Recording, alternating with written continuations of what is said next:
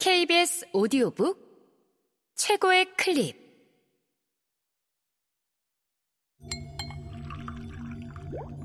KBS 오디오북.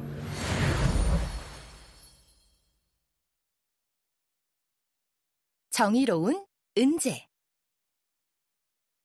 그날 밤 홍이와 길동이. 진형민 지음. 성우 정혜은 읽음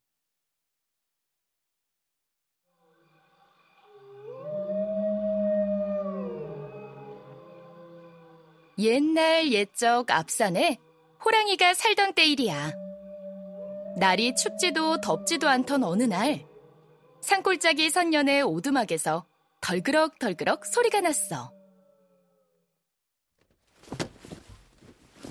선녀가 큰 보자기를 펼쳐두고 살림살이들을 챙기고 있었거든.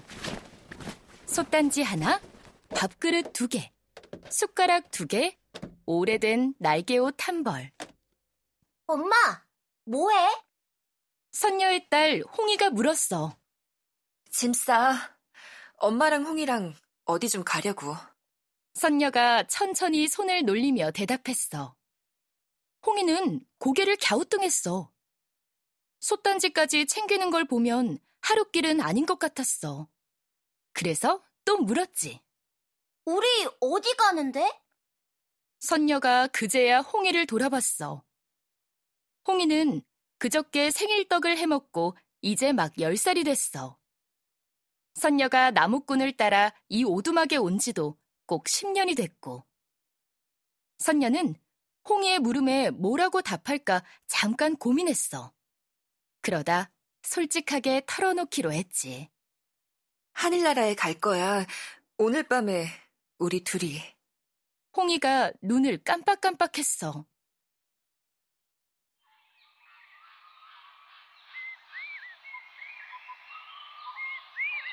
여기서 고개 하나 넘으면 작은 마을이 나오고 고개 두 개 넘으면 큰 마을이 나와. 큰 마을에서는 닷새마다 장이 서는데 장마당에 가면 온갖 얘기들이 넘쳐나. 이웃마을 혼사 얘기부터 먼 나라 전쟁 얘기까지 떠도는 소문들이 참 많기도 해. 하지만 하늘나라 얘기는 한 번도 들은 적 없어. 거기 다녀왔다는 사람을 본 적도 없고. 홍이, 엄마랑 같이 갈 거지? 응. 홍이는 하늘나라에 갔다 오기로 했어.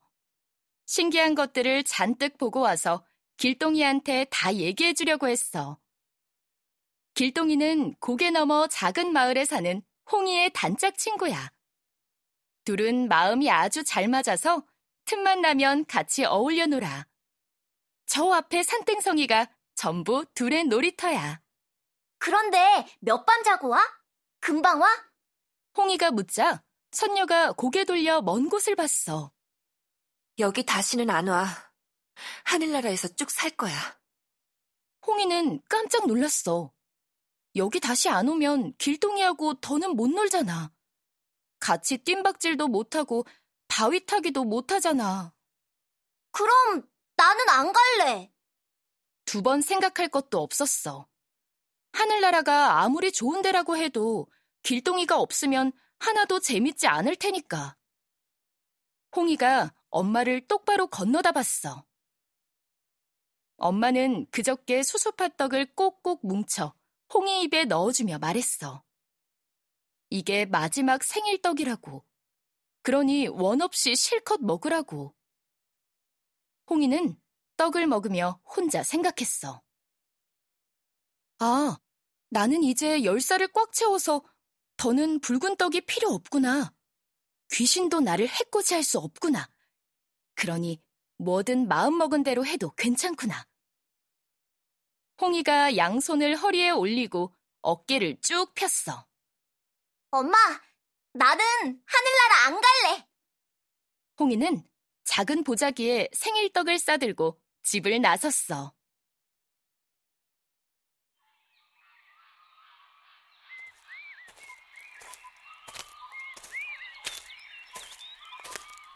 길동이를 만나러 가는 길이야.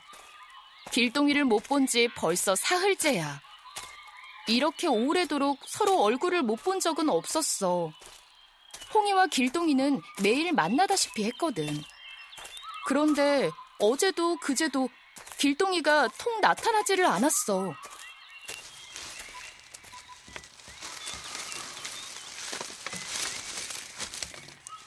천천히 가. 넘어져. 홍이가 뒤를 돌아봤어. 잔소리꾼 사슴이 따라오고 있었어. 홍이는 흥! 콧방귀를 끼고 뛰는 듯이 걸었어. 사슴은 툭 하면 나타나 고시랑 고시랑 잔소리를 해. 길동이랑 바위 타기를 할 때도 제발 위험한 짓 좀 하지 말라며 얼굴을 찌푸리고 알록달록 산 열매들을 따먹을 때도 이건 쉬어서 안 되고 저건 떨버서 안 된다며 일일이 참견을 해. 예전에 홍이가 사슴에게 따져 물은 적이 있어. 귀찮게 왜 자꾸 따라다녀? 사슴이 대답했어.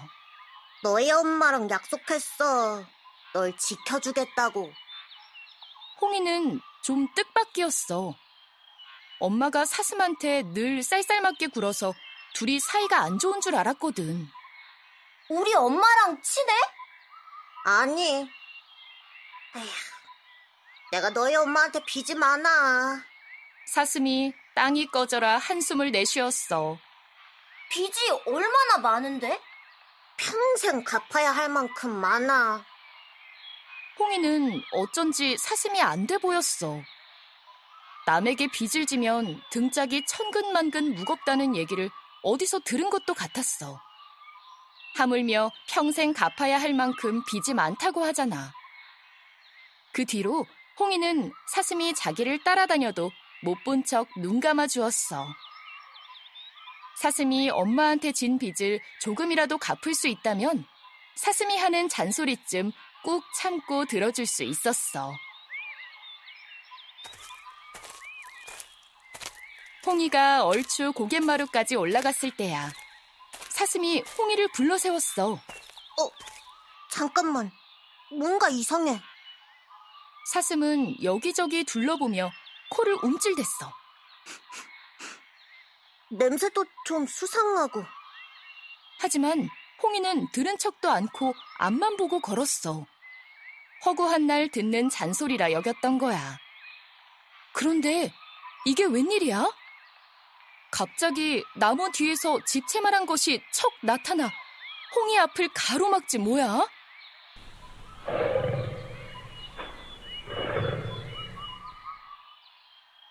홍이 입이 딱 벌어졌어.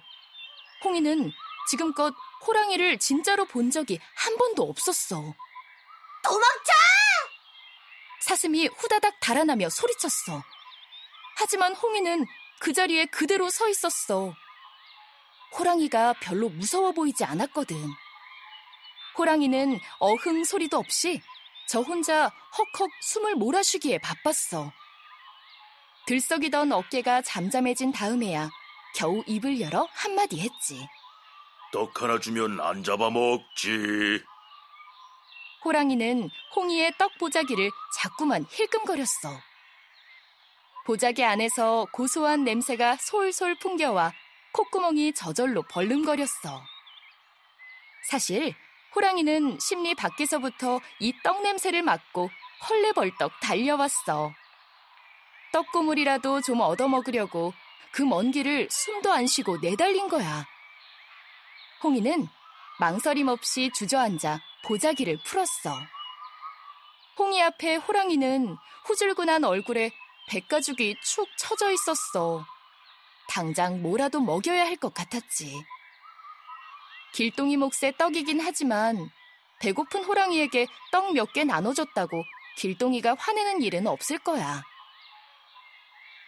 길동이가 지금 여기 있었다면 자기가 먼저 떡을 집어 호랑이 입에 넣어줬을지도 몰라. 길동이는 워낙에 그런 애니까. 사슴은 저만큼 뒤에서 홍이와 호랑이를 지켜보고 있었어. 여차하면 다시 튀려고 뒷발에 힘을 꽉 주고 있었지.